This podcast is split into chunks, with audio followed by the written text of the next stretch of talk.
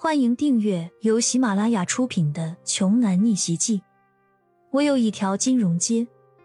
作者：山楂冰糖，由丹丹在发呆和创作实验室的小伙伴们为你完美演绎。第一百一十四章，胡蓉拿过合同，满意的看了看，随后哈哈大笑着，得意的说道：“骄阳，就你还他妈和我斗？”你以为自己耍点小聪明就能击垮我们整个胡家吗？我告诉你，有钱又是采石王道。胡蓉疯狂的大笑着，多日积攒下来的仇恨终于得报了。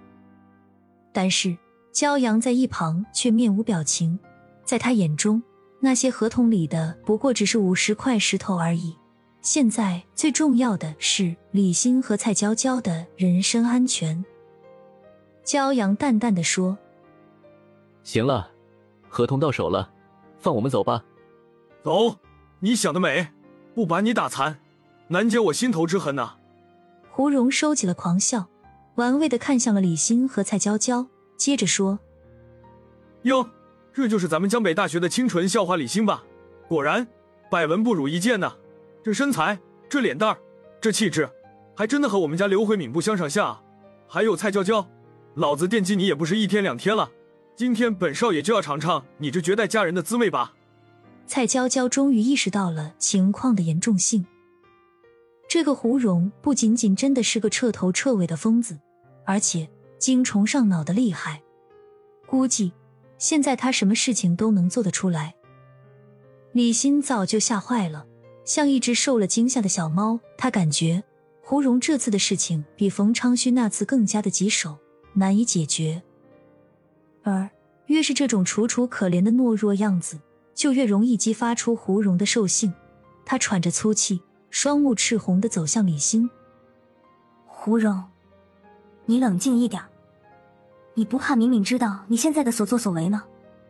更何况，现在的刘家可不比你们胡家实力差了。对了，还有冯昌旭呢。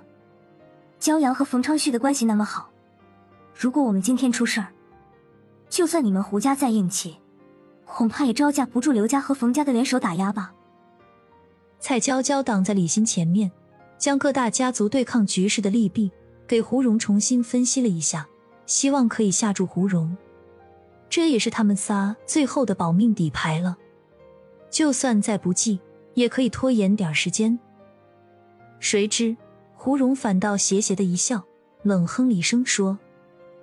刘家和冯家现在已经焦头烂额了，你以为我和张之恒还有钱宇这段时间躲起来干什么？玩躲猫猫去了吗？蔡娇娇的脸瞬间苍白，看来自己以为的最后底牌也指望不上了。心想着今天恐怕是在劫难逃了，难道自己真的要被这个禽兽给侮辱了吗？蔡娇娇第一次哭着看向骄阳，绝望而无助的问道：“骄阳。”我们该怎么办呢？骄阳的怒火早就已经快要溢出肺腑了，他已经开始在自责了。这几天他还天真的以为胡蓉他们能知错悔悟、痛改前非、改过自新。他甚至今天早晨洗澡的时候，还天真善良的想要放他们一马呢。真是可笑！自己在当圣母婊的时候，人家已经开始联手对付自己了。今天李欣和蔡娇娇遇险都是自己的错。骄阳从来没有像今天这样愤怒，这样内疚过。看着眼前两位无助的少女绝望的目光，骄阳终于爆发了。他终于意识到，只有自己才是李欣和蔡娇娇最后的希望和依靠。如果连自己都倒下了，那么李欣和蔡娇娇肯定会被胡疯子折磨的生不如死的。